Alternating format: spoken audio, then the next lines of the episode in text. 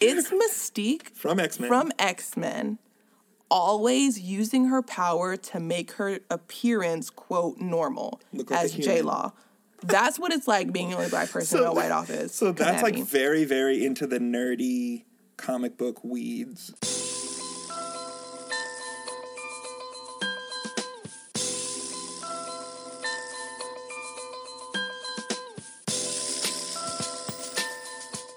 Hi, everyone. Welcome to Black And, a candid conversation about racism, white people, and ways to move forward. I'm Johnathan, and I'm April. and we're brother and sister looking to discuss how race informs important issues, current events, and what white people looking to make a difference can do. On this episode, we're looking forward to our conversation with Derrick Johnson, who has served as a public defender uh, in the DC area for the last, uh, I believe, six or seven years. Uh, but before that, April, what's on your mind? Okay, so I'm, I'm gonna tell you what's on my mind, and then what? I don't know. I can already just tell you're going to give us a good one. Well, and then I'm hoping we can sort of flesh it out together because I don't. Yeah, I'm, don't I know you'll be able to relate, but I'm hoping we can like put yeah a more concrete thought and reason behind it. I'm just gonna vent a little bit. Okay. So, I was at work um, this past week, and I. So my work is mostly white people, um, but I found myself um, in one of our like game type game room type uh, places at work, um, getting coffee, and I found myself um, with two other um, non-white employees, and Like alone with them? alone with them. Yeah, just the three of us in the same room. Um, we just all happened to be getting coffee at the same time. Pure pure coincidence.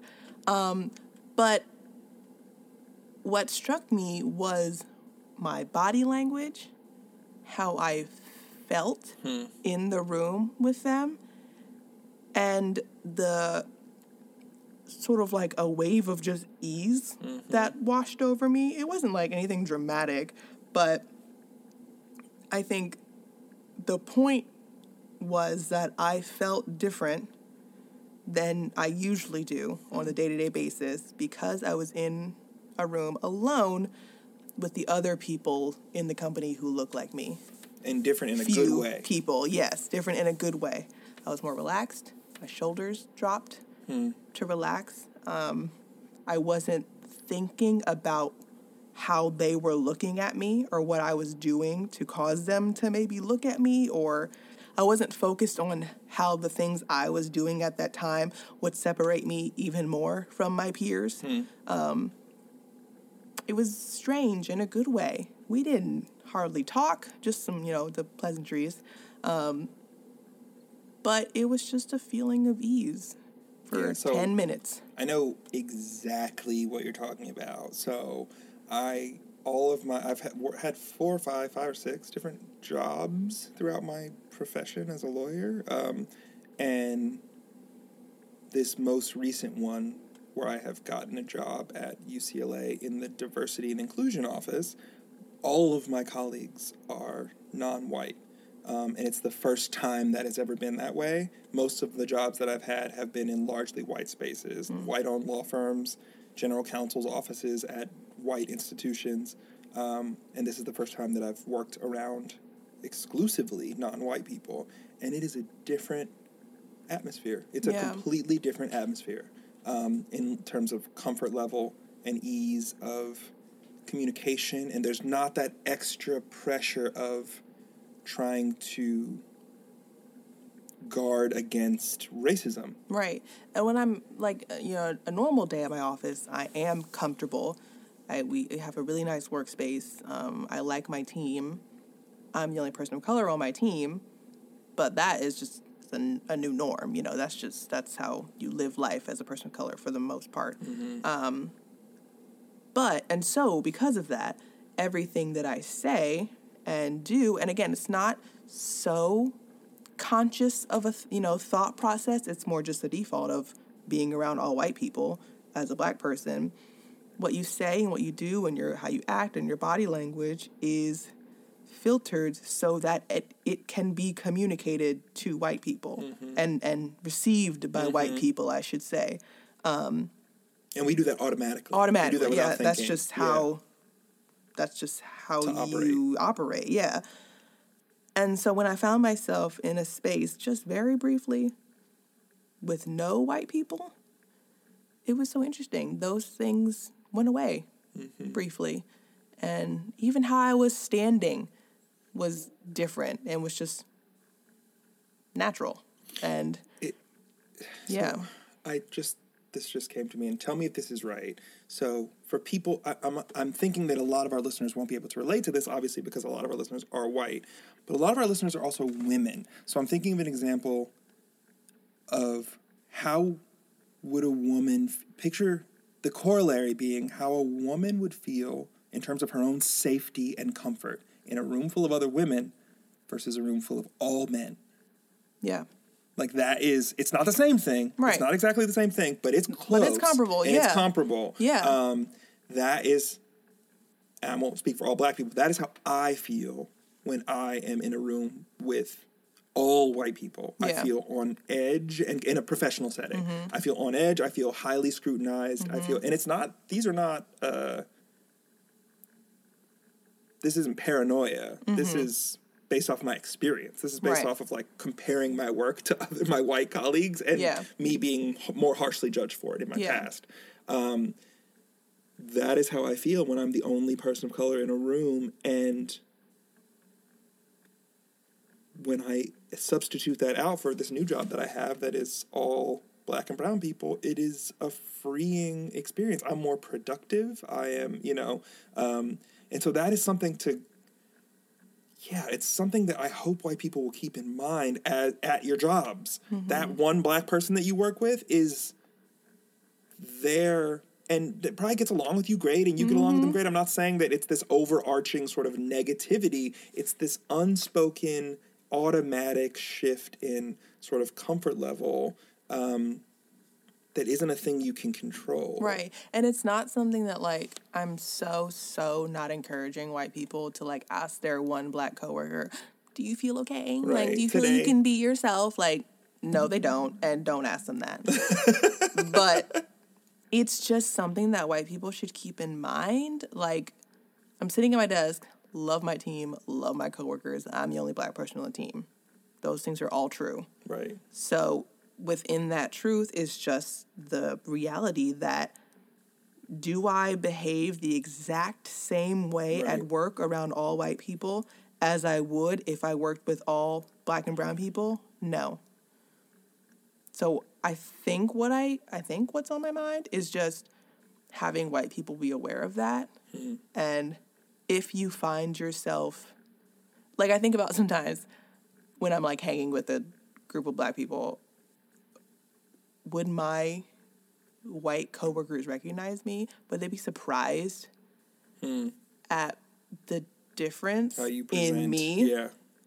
depending on who I'm around? Yeah.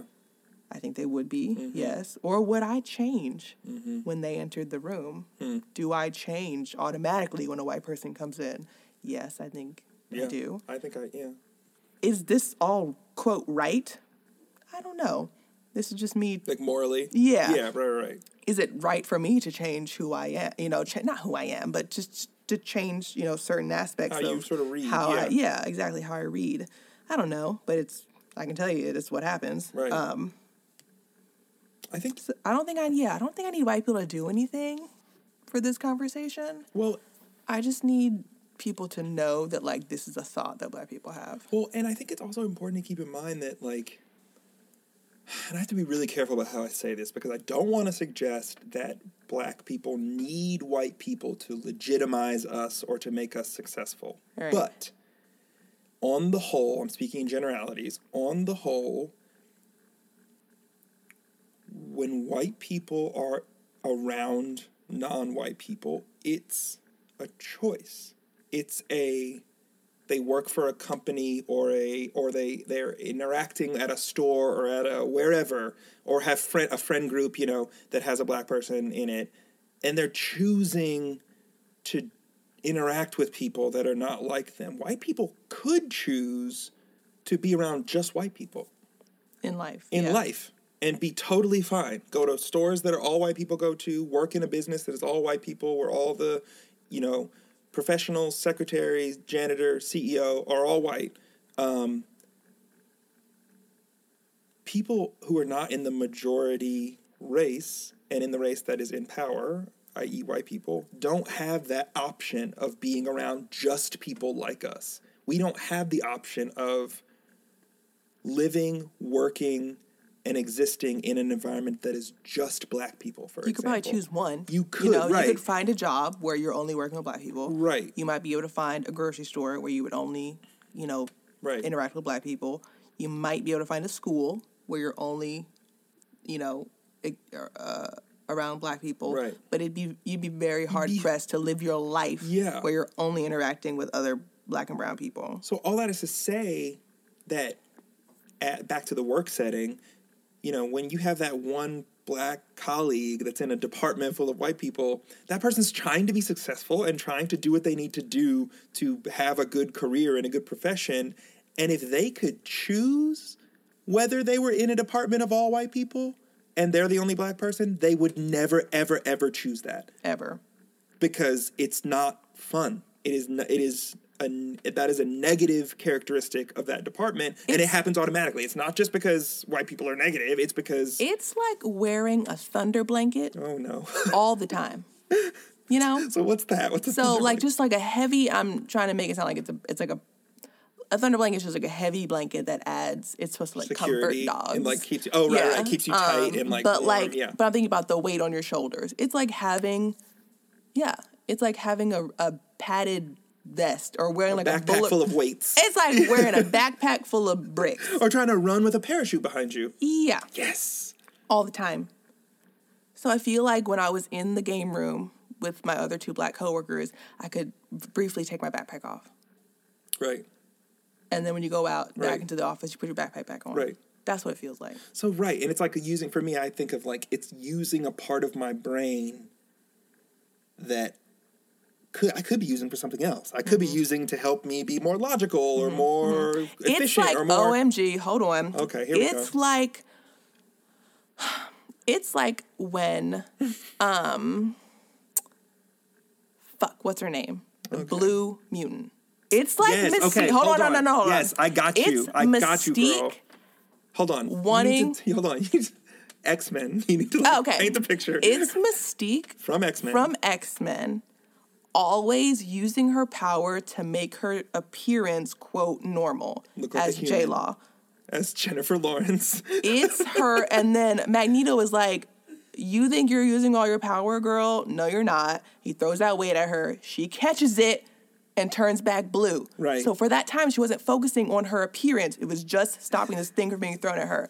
That's what it's like being the only black person in a white office. So that's like me. very, very into the nerdy comic book weeds. So that right. So I just feel like a lot of people don't know what It's you're talking fine. You can because- explain it. I just had to get that out. Right, right. No, you're so right. So the, she's describing a character from an X Men movie that is na- her natural mutant state is this blue figure that would catch everyone's attention, but her human state, she can transform herself to look like anyone. Her human state is Jennifer Lawrence. Basically, it's this white woman, um, and the point that's being made is that if she's using part of her power to become this Jennifer Lawrence white human character, she can't be using all of her concentration and her power to fight and to do good because a part of her brain is being used to concentrate on keeping her appearance looking a certain way. Yo, this is like right on target. Like, Yeah, this is exactly like, right. I just need to make sure everyone knows what you're OMG, talking yeah. about. Yeah, so it is. At work, I I mean, yeah. it is using at a part work, of your brain, I'm. right?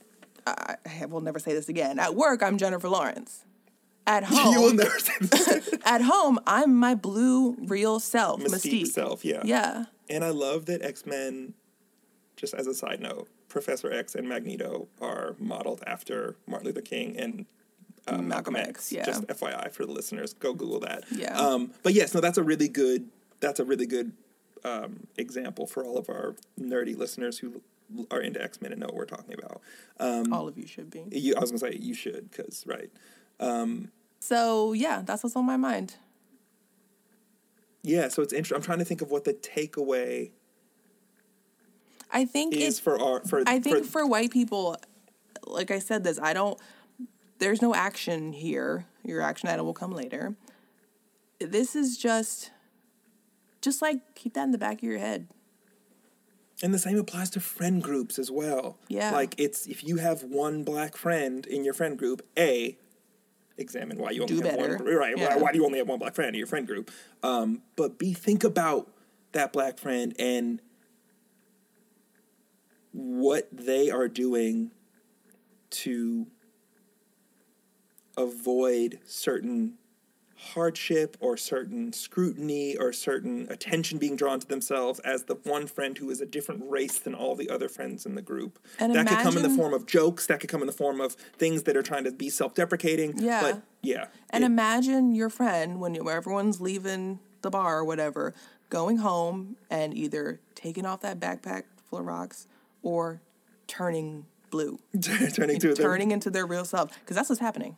Right. If, they get to relax yeah, and they get to go back down. and just be themselves. Not that they're being fake when they're with you, but there is that just extra little filter. veneer Just of, yeah. yeah. Yep. Yeah. No, that's true. It's a I'm happy this was on your mind today. Yeah. Thanks. So when we come back, we will have our conversation with Derrick Johnson.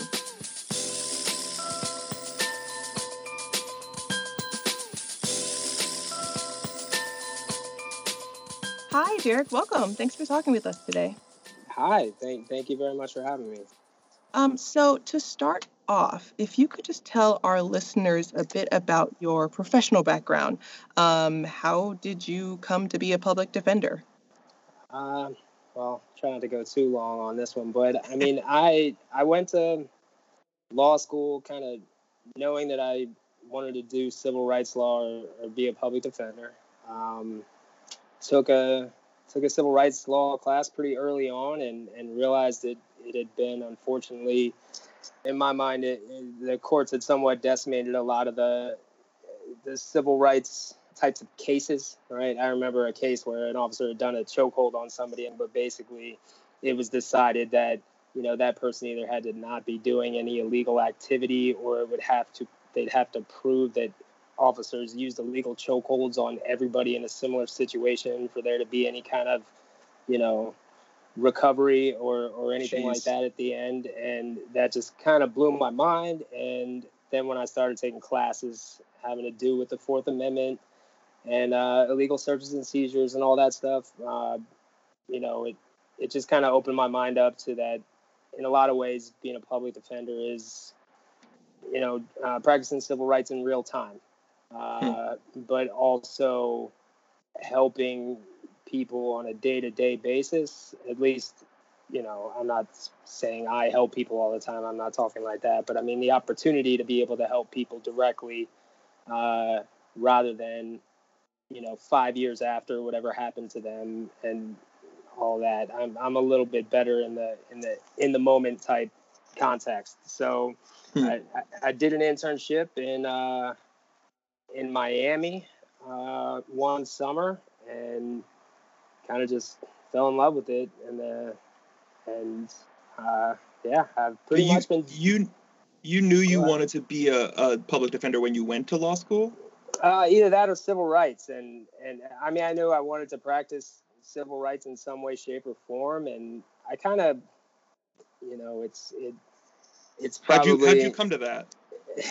so I grew up in a very, uh, I mean, the elementary school I went to was majority black growing up, and then uh, growing up in that was Northern Virginia, and then I changed school systems and ended up in a in a very very diverse school, uh, at least as as far as I've.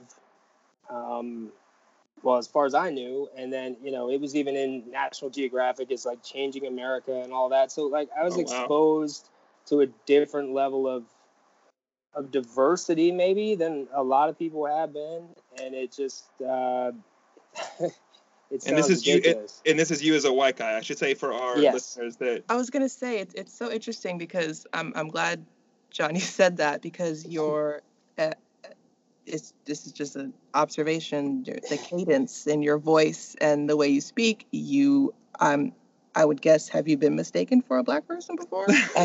and your name. I'm gonna keep yeah, up yeah. with that. Derrick spell your Johnson, name the man. black way. and my yes, I've been Stere- the um, black way. stereotypes are, are what they are, but whatever. Yes, I have been Spelled mistaken before. so good. So it, it, it sounds like you sort of from the outside saw that there was room uh, to change things from the inside um, Uh, and, and sort of went about your career that way.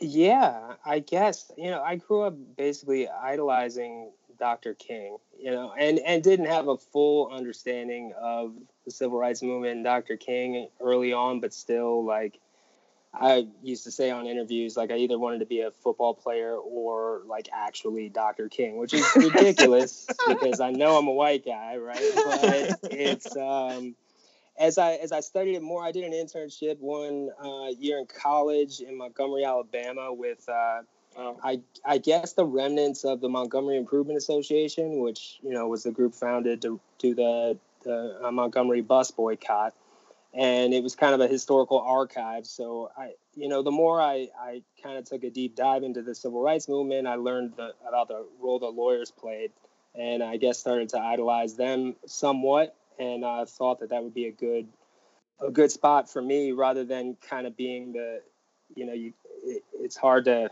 sort of be the face of of any kind of civil rights type thing when you're you know when you're a white guy um, and it, it feels strange in a lot of ways. So yeah.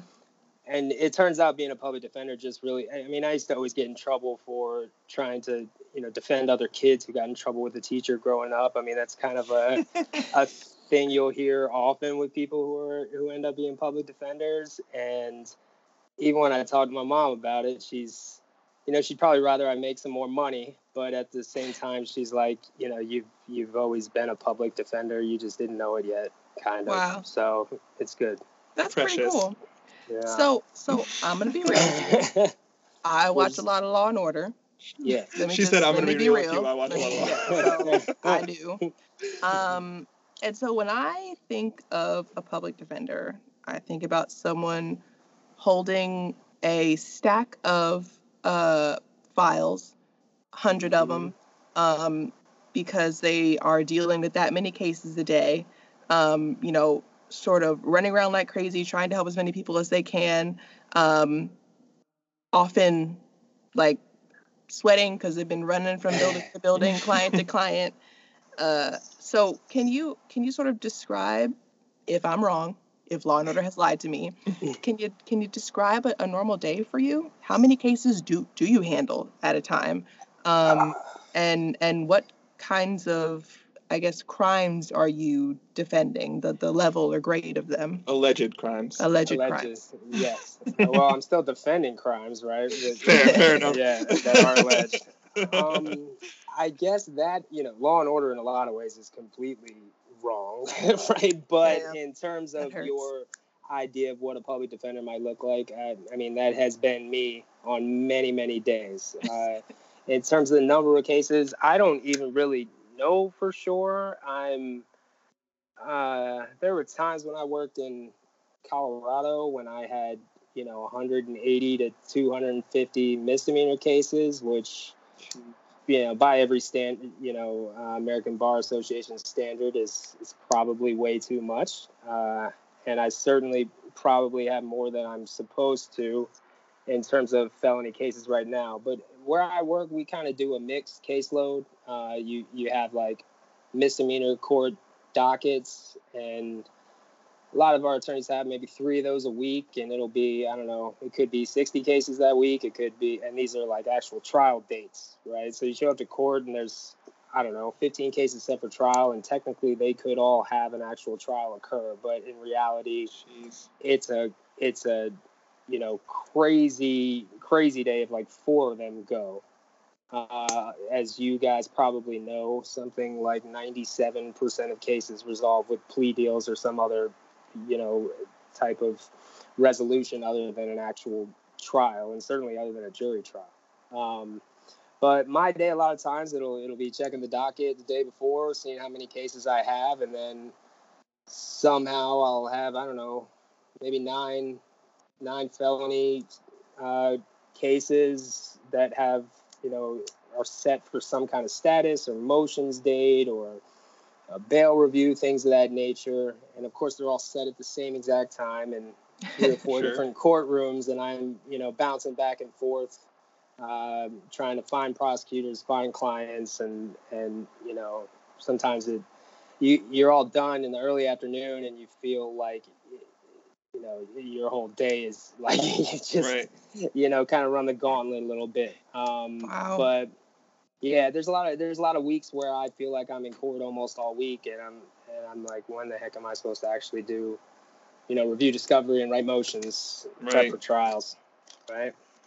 I think people forget that there's, you know, th- that's one of the things that Law and Order has done. I think it just a scene is over and then they do the little, they make the little sound effect, you know, Dun the dun. dun, dun, Come and, on, you know and it then is. it's the next, Yep.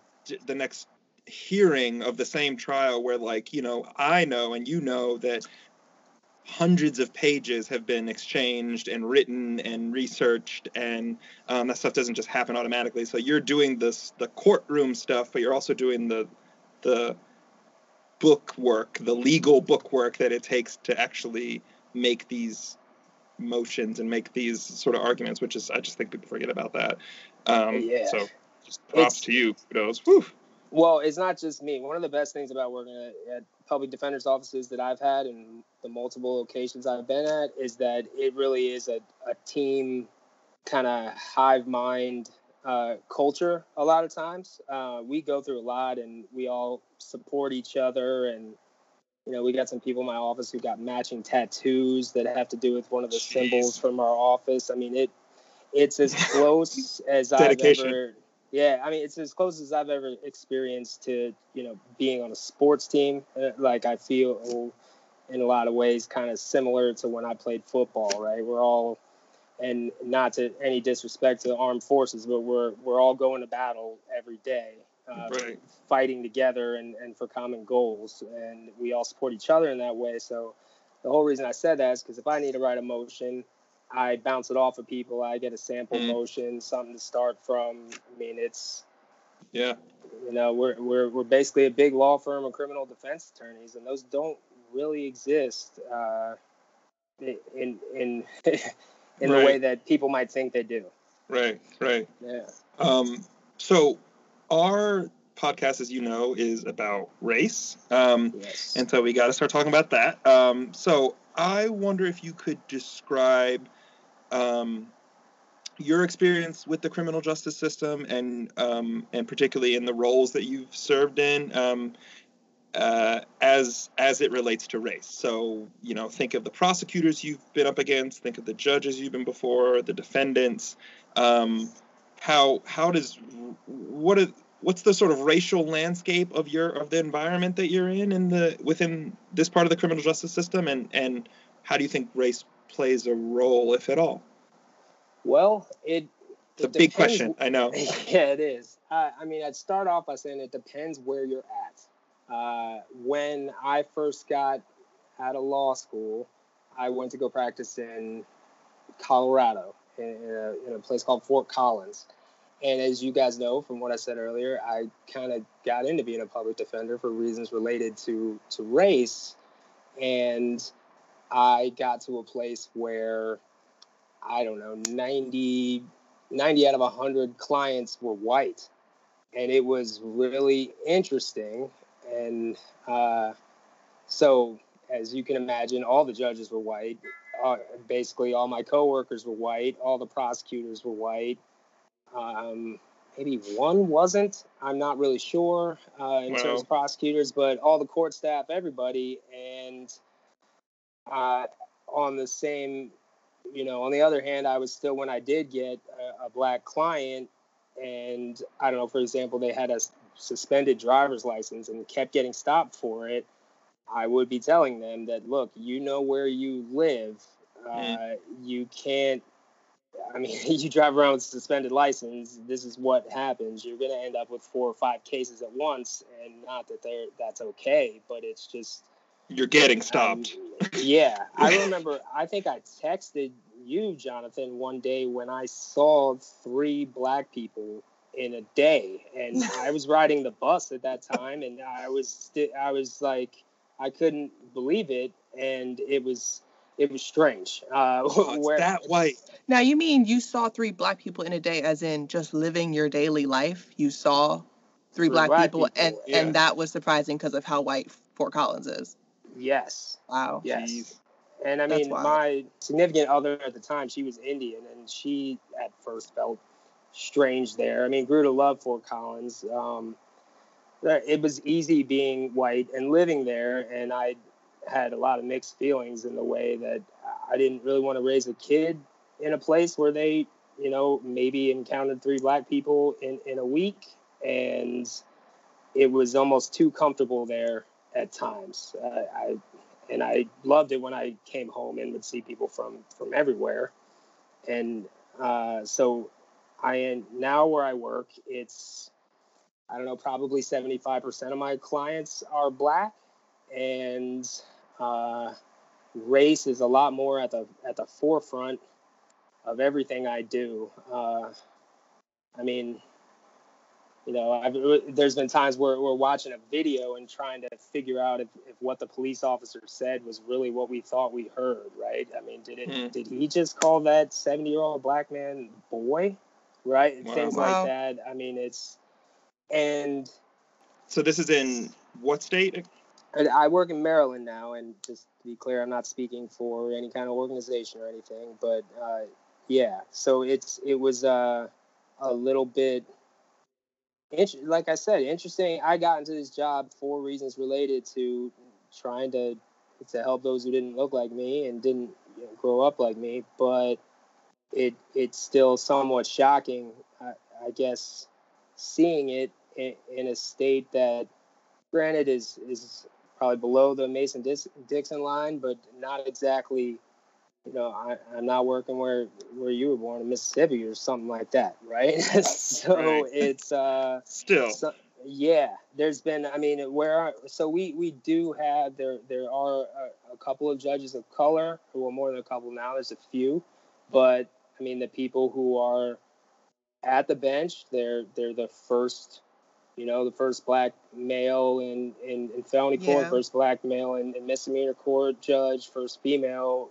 you know, or black female judge in the county. I mean, it's it's it's wild. Um, and that is, and I was gonna say, even, you know, I think about that as it relates to like when you see one of these um, horrible uh, altercations happening between a cop and, and an unarmed black man on the street, and sometimes the cop will be black. Um, mm-hmm. And it's just one of those things where it's like, right, because, you know, and this is us saying this, you know, pol- the institution of policing in America is it needs to be improved in so many ways and is so affected by what it was based on and what it was, uh, you know, what its sort of original goals were. That like it doesn't matter who's the race of the person carrying out the decision or the or the the infraction or the order from a, you know ruling from a, a judge or a the race of the cop that ends up beating up someone it's just sort of like the system itself is is so yeah and i feel like people often forget that racism is so um it's so american that mm-hmm. it it affects black people too oh i mean right, you know like right. it affects how we see each other which yeah. is such a, a crazy thing to think about because you know, it makes me see myself and black people through the racist lens of America because I'm an American right. and that's, you know, self-hating. Yeah, that's that's what I'm taught to see. I I mean that obviously that was just making me think. It, it, the things I that I've heard from and of course I can't repeat, but things I've heard from clients uh, certainly can reflect that at times, uh, trying to differentiate themselves from you know i'm not this type of person mm-hmm. I, am I'm this type of person and that's it's I'm not somebody who judges. A lot of times clients will try to convince me they're a good person and honestly I I don't I mean I care, but I don't care in the way like I mean you could have, you know, five murders on your record and I'm still going to work hard to represent you. It's not right. like I'm going to be like, "Oh, no, I don't even worry about that guy." Right? So That you know, and so that sort of reminds me also of a question I wanted to ask you that is such has to be such a common question that you get asked, but I know our listeners would want to ask it. So, how do you uh, represent those people? Exactly. Yeah. yeah. So, how do you represent someone that has five murders on their record? It you know. How do you sleep at night, Derrick? it's really interesting because my answer to that question, uh, you know, considering we're on a podcast talking about race, it does often change depending who I'm talking to. Uh, mm. It's, I think that an easy answer for a lot of, of the, the type of people who would ask me that question is that you know a, a rich person's going to get an attorney whether they're guilty or not why so just because you can't afford one uh, that shouldn't ha- make any difference uh, there's the part that uh, yes a lot of people get accused of crimes who are guilty of something uh, but i think one of the worst parts of the of the justice system is is I guess, the discretion to be able to overcharge people. Um, I get cases that should, I mean, there might be like small cuts on someone's hand, but it could get charged as attempted murder because the allegation someone had a had a pocket knife and was slashing at somebody. And of course, a case where you're charged with attempted murder, even though it should be a fairly simple assault, I mean, there's nobody who's who I hope not many people who think it should just be rubber stamped and and someone should be convicted of everything they're charged with. And I think that's where a lot of the disconnect lies is that maybe somebody is guilty of something, but they're certainly not guilty of everything they got charged with. And whether even if you were guilty of everything you got charged with, I mean, punishment still needs to be fair. And I think uh, our justice system, at least historically, has been geared towards incarceration being some kind of I don't even know if it's thought of as a panacea or or like the thing that solves all this weird combination of punishment right. and when you're locked in a box for years you you might think twice next time uh, is completely ignorant in respect to the types of things that bring people into the criminal justice system in the first place right. uh, such as wow. drug addiction or, or you know a really bad upbringing or you know just being in the wrong place at the at the wrong time with the wrong people right and it's it's really um i don't know i i think everyone deserves a lawyer of course I, and there have been bad cases that i've known were going to be bad throughout that i've you know I, I feel like a real public defender would volunteer for those cases. Hmm. Right. Wow. Do you feel like you're also a you sort of alluded to it here. You said even punishment needs to be fair. Do you do you feel like you're a check on prosecutors? That's how I sort of view you. Like even if the person is completely guilty of what the crime he is charged, the prosecutors still need to do all the right things in order to put him in jail. They can't just do it's not automatic, like you said, rubber stamp. Do you feel like a check on them? Um, I'd, I'd, I'd like to be. Uh, I think, I mean, I think that's the whole point of someone having an attorney. Yeah. Uh, and I, I strongly believe in you know, the, a lot of the founding principles of, of the United States, although I know not many of them have actually, um, you know, come to work as, as a lot of us might hope but I think if you strongly believe, that's it's always so interesting to me that the people who are very very pro America are also maybe um, the ones most flabbergasted by you know, right. oh, they get a free defense attorney that we have to pay for. and it's like, right. if if you really believe in that stuff, it is a cornerstone of of of you know um, our system that it is better for uh, a guilty person to go free than an innocent person to be convicted. And it's it's not just oh he did it so he gets convicted. It's that needs to be proven beyond a reasonable doubt. And I, yeah, I think the state is required to do that, and it, there's nothing in the system that should be a rubber stamp.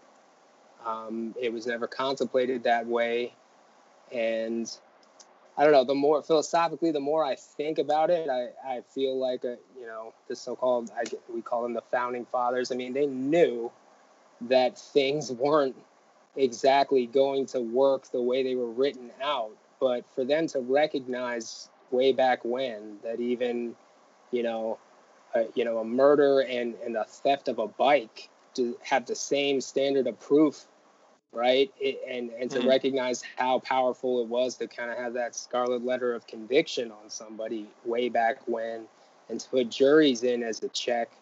I mean, I think that, yeah, uh, I I like the idea of being a check on the prosecutor, and it is uh, astounding how much power uh, prosecutors have in the justice system. It is absolutely astounding. Could you so. can you uh, flesh that out a little more? Can you talk about the the power of the prosecutors? Um, because I think a lot of people, when they think of the criminal justice system, they think about police and judges um, and the uh, quote criminals uh, themselves. But can you talk about the, the role and the power that prosecutors have? Because I think it it I think people are often surprised to hear um, how uh, affecting they are? I, I, mean, every step of the way. I, I guess you, well, let's just say me. I could have a, a misdemeanor charge that could is, is allowable by law to be prosecuted in felony court and a prosecutor could decide that they wanted to take my case to a grand jury and, and get it indicted and I could all of a sudden, you know, be in a essentially a whole different court with a whole different process, uh, just because somebody, I guess, I was going to say took a liking, but I guess took a disliking to the right. facts yeah. facts of my case. Uh, I could say that that Johnathan assaulted me. Johnathan could say that I, I assaulted him. We could both file reports. The police might charge both of us, and then a prosecutor might decide which one they believe, and one of our cases gets dismissed, and then all of a sudden, you hmm. know, Johnathan's the victim, even though I said he assaulted me as well. Uh, wow. It's, I mean, I don't know how many times I've had a case where, for example, I have a client in jail that was like, well, I, I reported this theft and and then all of a sudden they went and you know said i stole something i stole something from them or something you know you get these competing mm. charges type of situations and you know i look up the case and it's been dismissed and my client's like wow what the heck? Like they really did do that to me. And it's just like mm. it basically getting to choose pick and choose who's a victim and and who's not. Um and you get into the uh, i guess I would call it maybe the scarier stuff, and that uh, uh, prosecutors' offices are in charge of all the discovery for criminal cases, meaning all the police reports, all the everything you would get as evidence for a criminal case. And uh, you know, there is, I guess, that type of system is ripe for instances of misconduct because mm-hmm. you might be convinced that someone's a bad person that they did this and there may be a piece of evidence that you know you think is going to get this guilty person off on a technicality or something and and decide to not share that information and come mm. up with some legal rationale for why not and then it just never comes to light mm. and mm. it probably will never come to i mean there's really no other way to to get that type of information except in a post conviction type proceeding and, you know, I'm sure you guys are aware, and probably a lot of your listeners are aware of, of, of the insane amount of cases that end up getting overturned because something wasn't turned over or, you know, purposely or it was destroyed or, or, or a witness wasn't talked to. I mean, and that's all sort of in the that's all sort of under the discretion of the prosecutor what what of the of the evidence gets handed over of course they have you know ethical obligations in certain respects but like you said, they can sort of think of ways to get around certain things that might not cast their case in the best light. They sort of it sounds like they sort of paint a picture of the defendant to present. Yes. And then that obviously has sway. That's what either the way. defendant That's- is, yeah, That's what like it that. is, yeah. and it does and it, it's really uh it's it's your word carries a lot more weight if you're a prosecutor or a police officer in, in a in a courthouse to a judge and oftentimes to a jury Mm. and i think there's no way i mean power and i'm not saying all prosecutors are corrupt right but power does corrupt in a lot of ways and uh, it's easy to believe that you are righteous and that you are doing the right thing. Um, and I've seen in some situations that, I mean, I had a, a, former prosecutor once tell me that they only speak the truth. Uh, and that is, I mean, like, with huh. such righteousness in their Yeah, voice. and, and I knew for a fact that wasn't always the case. And, and it's, uh, it's, I bet that don't person know. probably believed it too. he did. you know, you know, Oh, yeah, That's literally not the case did. with any human. right, Right. right. Yes. And what you know, basically, I am the truth. I am justice. I was gonna, s- I was gonna say, what must your job and your position in the system be to instill that kind of a mindset into you? You know, like I am truth. It's like, oh man, that is, Are you though? yeah, Yeah. yeah, right, So- or or just even just you read, uh, uh, uh, you know, a probable cause statement, which is basically a summary, uh, you know, a two or three paragraph summary sometimes of what all the police reports, you know, in the best light towards uh, the the charges sticking, right? And and you just read that piece of paper, and then off of that, you are 100% convinced who the good guy is, who the bad guy is, that everything Wow. in there is true. And I'll see, you know, prosecutor do a bond argument and talk about a, a, a human that they've never talked to, they don't really know anything about, and basically portray them as some kind of horrible menace to society uh, for a case that, you know, in the end ended up getting dismissed or, or the allegations as written didn't support the charges, Mm. right? And it's um, yeah, it's it's wild. Sounds disheartening. um, it, it certainly it can be. I mean, we're uh the justice system is not a happy-go-lucky place uh, by by any means, no matter who's charged and, and who's involved. Because I, yeah, I am I know that most people um, who do, I guess, what we consider to be bad things, they're they're you know, there's mental illness, there's addiction, there's um, just growing up. I, I've always said, you know, my friends stole candy when I was growing up, and some people's friends steal cars. I mean, what does that do to somebody in terms of what what's normalized? And if you're if your friends are are getting in trouble with the police all the time, then you know you're like, oh, I've only had one conviction, like, Right. As if that's like a, a I'm winning. a- yeah, uh, exactly right and so um it's just uh yeah it's very disheartening some days you you feel like you're banging your head against the wall and of course So let's uh, take a step back, um, if we can, and talk about policing in general. Um, in your experience, what what what role does race play in American policing today? What do you see? Well i know that i mean just as a broad stroke um, every every time someone's described in a police report the first thing is is race right they're they're a black man or a white you know white woman or something it's it somehow matters in cases where identity is has absolutely nothing to do with the case at all. I mean, it could be a DUI and it's like this person is a you know is a black man, 34 years old and it's like it's not a mystery yeah, but it's who like his why- what I his mean, ID is. Yeah, right it's like you put that in the biographical information like i what does the fact that someone might be black have anything to do with whether or not they were you know able to drive safely right and it's um you know, people make 911 calls. And I, I remember, I don't even remember what jurisdiction it was in, but I remember hearing a dispatcher saying, what was his race? And there's like all this commotion going on in the background. It's some kind of volatile situation. And what was his race? What was his race? Like, what does that matter, right? Get police here. Like, it's a volatile situation. But, um, and obviously, and just in the way that race plays a role in all of certainly American society, and you probably argue the world around for sure. Um, it's it's always there.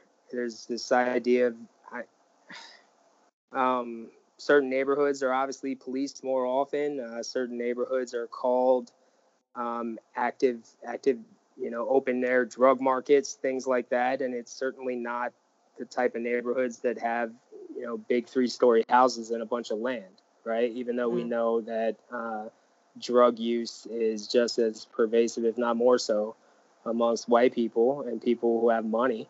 Um, it's just it's looked at a lot differently now. In in some ways, things are.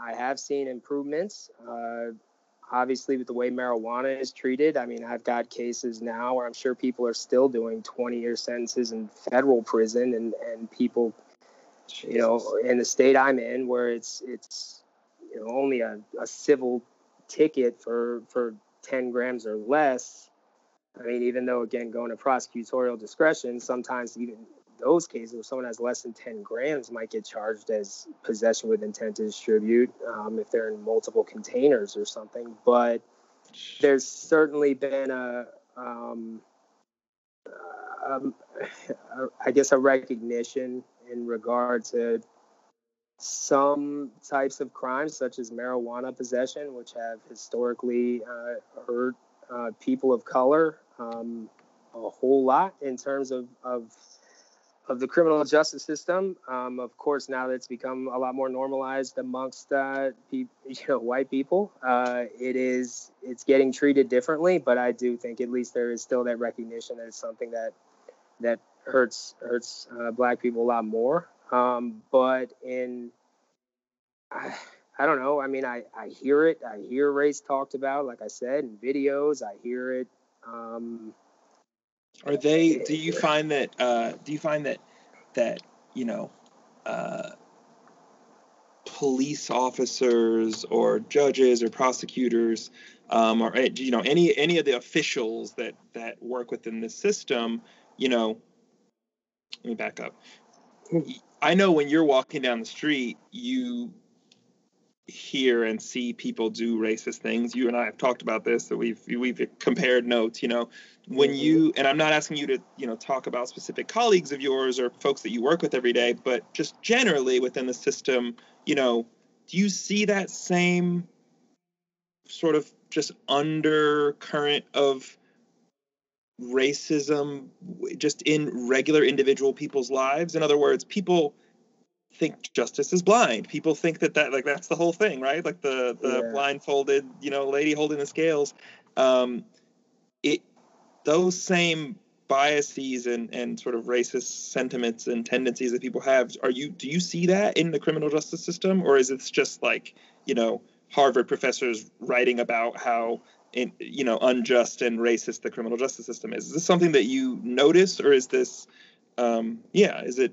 Is yeah, it, it, it is um, certainly in terms of you'll have cases where uh, punishments vary wildly for very similar facts, uh, and and it appears race dependent. Um, you will get, I mean. you know, one of the worst things in, in the criminal justice system is if you miss a court date, a warrant goes out and you get put in jail.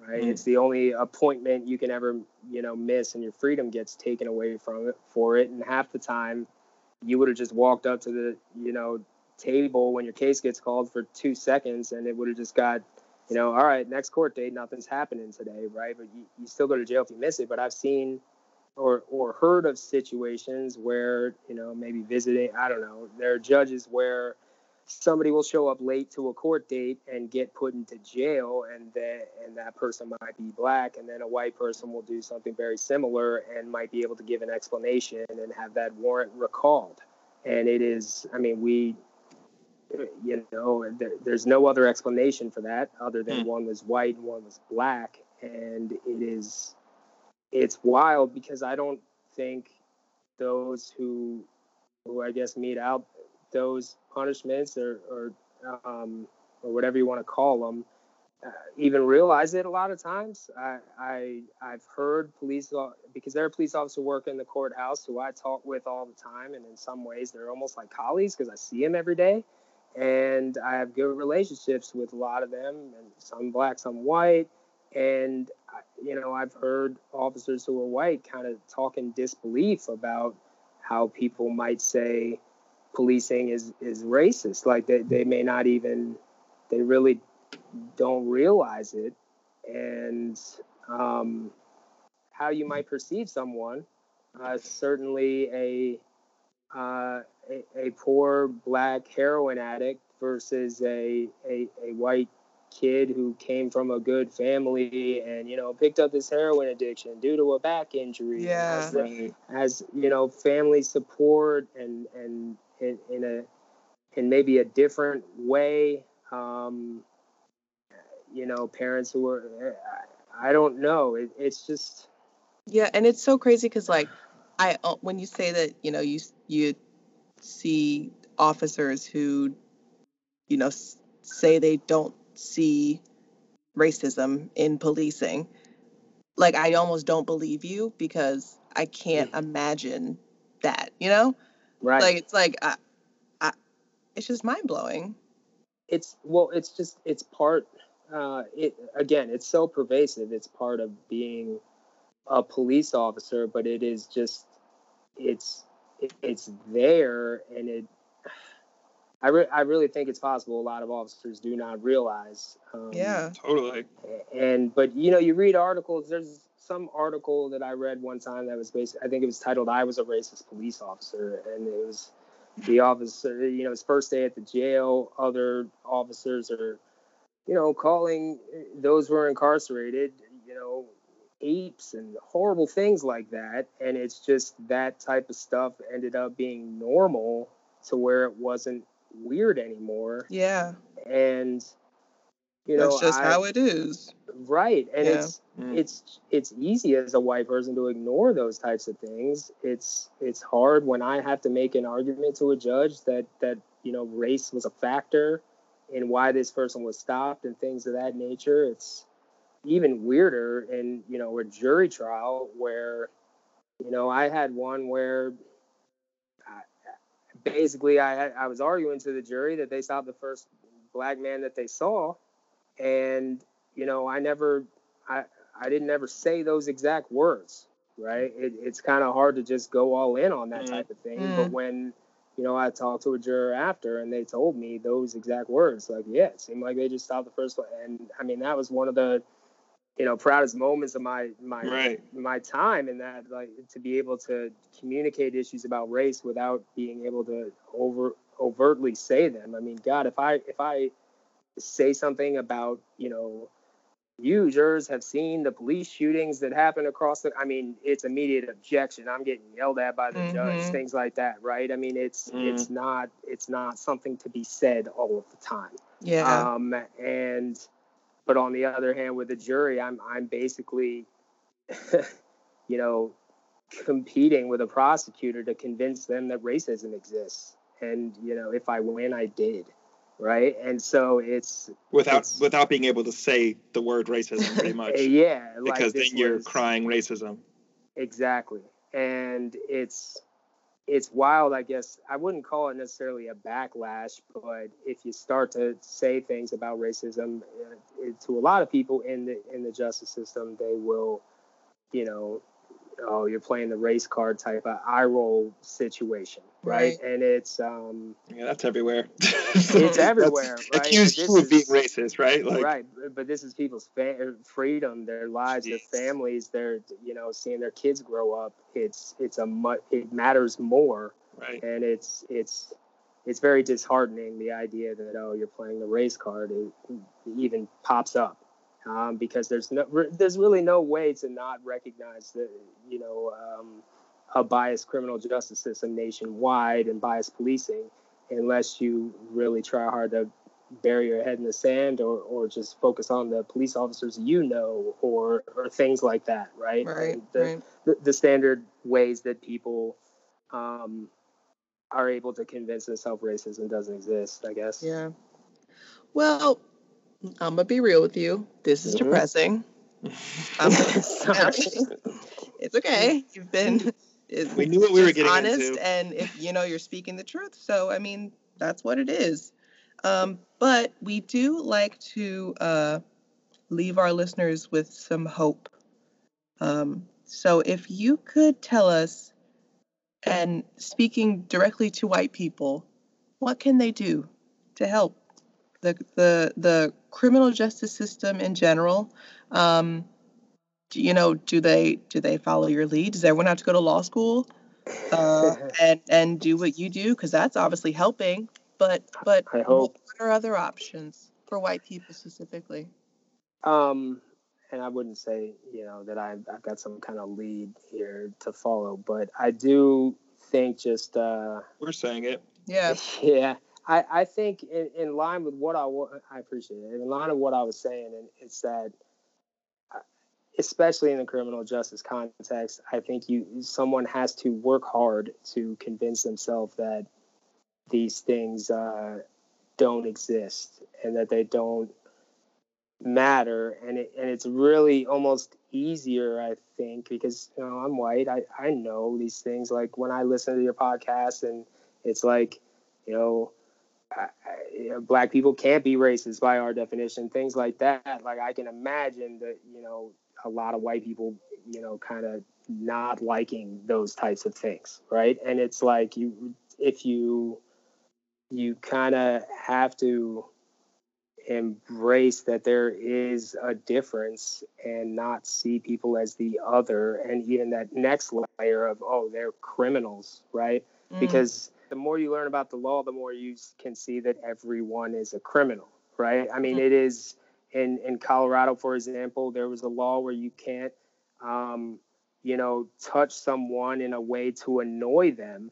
And if it's like your significant other then it could be domestic violence. So like technically you tickle somebody that could be um, you know a domestic violence crime right? And it's like people it's a lot easier to to have that oh they're different mentality. And i think that you know going full circle to what i was saying earlier on is people are trying to convince me they're a good person. And it's like look this has nothing the worst even the worst thing you've ever done does not define who you are.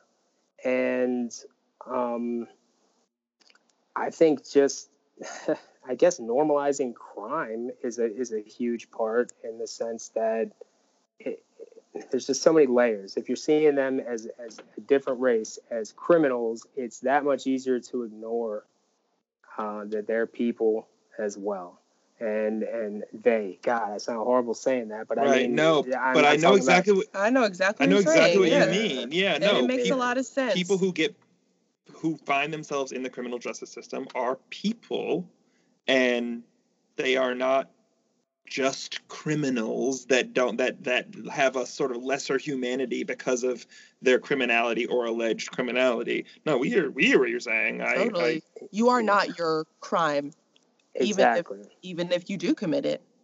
right and it's it's a place that any of us could end up in.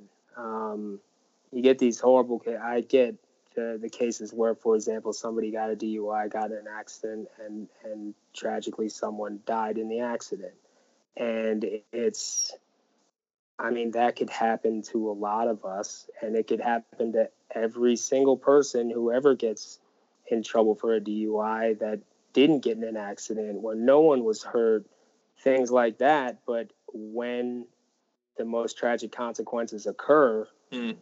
All of a sudden you're a horrible person.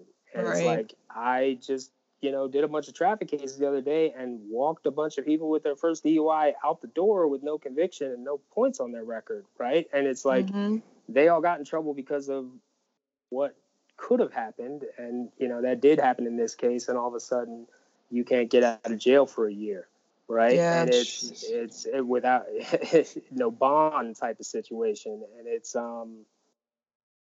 I think uh, just as with racism in general, putting yourself in someone else's shoes, which is exceedingly difficult in in that context, but um, also understanding that those who are charged with crimes or may do things that you don't agree with are really still not that different and a lot of times grew up in much different circumstances. So you can't really just you know look at these look at you know these other situations in a vacuum. Like i wouldn't rob somebody.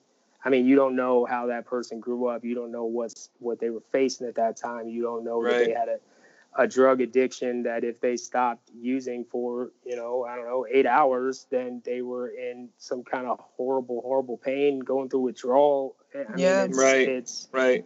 you don't know what people are going through.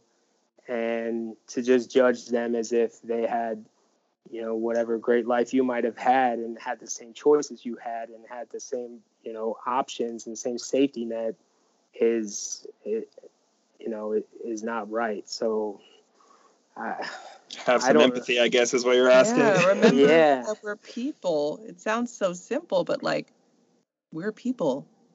yeah And we're all Um, the same in that way.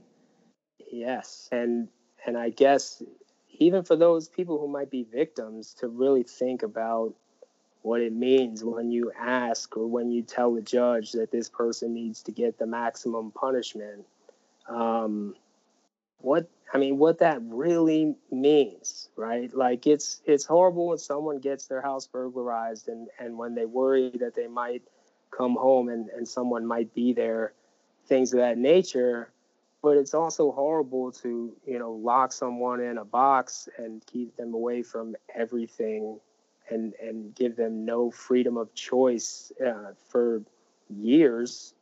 Um and we're the only country that does this that locks people in cages. We're the only democracy that locks people in cages the way that we do that with Right. with the to the you know the the the three or four countries below us in terms of incarceration combined don't equal to us don't Yeah. equal to the number of people that we have in prison uh, Yeah. jails and prison which i think is like 2.1 It's like twenty five percent, I think, of yeah all the people in jail are jailed in America. it's Right. absolutely staggering when you read that those statistics we'll have to have you because I and I'm tempted to start talking about mass incarceration now, but I feel like we have we have kept you for long enough, um, and so we'll have to have you back on uh, when we uh, when we start to tackle some of those sort of related issues as well. Um, but uh, we we appreciate the time, Derrick. We uh, we know you're busy. yeah i i again i'm honored you guys will have me on the show the show's been great We appreciate it. of course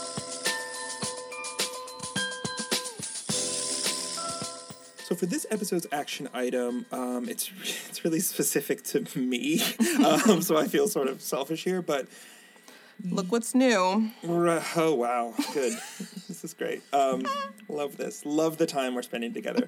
Um, when you, as a white ally, as a white person, see this usually happens on social media. See a video or a post of a black person being abused, rights violated, some story where a black person's getting the shit into the stick from the court system, where a black person's getting beat up by police, where but all the just bad things that circulate on the internet, and you think to go send it to your black friend, don't.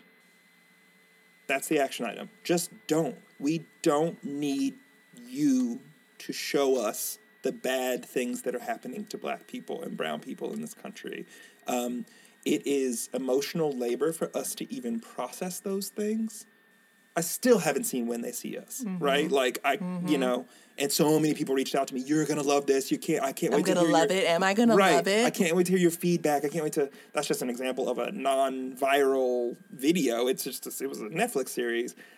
It's a, it takes a toll on us to see people like us repeatedly being abused and our rights violated and with no consequences, with no with nothing, um, at, to being done to to bring justice to the situation. We know that it happens. We will find out that it that uh, the next big bad thing that has gone viral that's happened to a black person. We will find out about it because because it might happen to us. it right and and we'll or find out about it because uncle or friend or mom or cousin. right So thank you for knowing in your head when you see it that it's wrong. Right. And that, hey, we need to bring attention to this and, you know, call this out. Sure, fair. Don't send me the video though. we just don't need it in our lives. I know it comes from a good place because it is partial. Partially, it's you know it's wrong and you want to share it because maybe uh, you want to share it with me because maybe I'd want to share it with my sort of audience, right?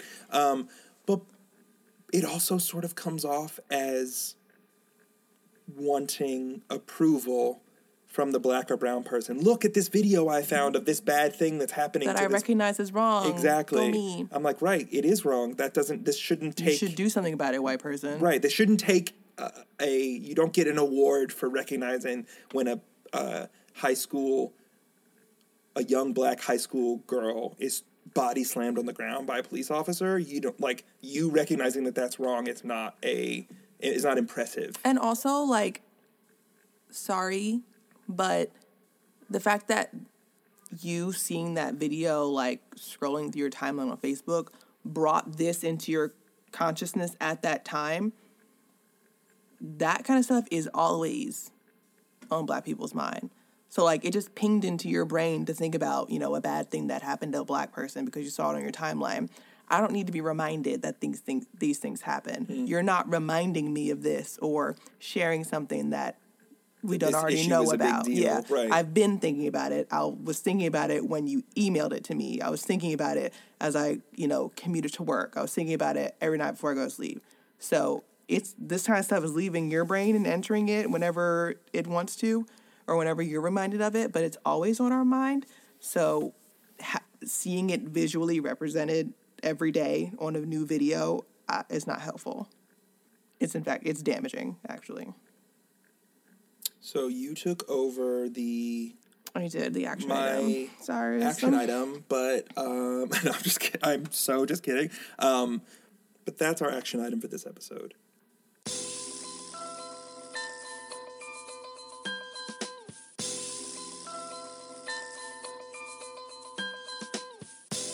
This episode of Black Ann was produced by us, April and Johnathan Perkins.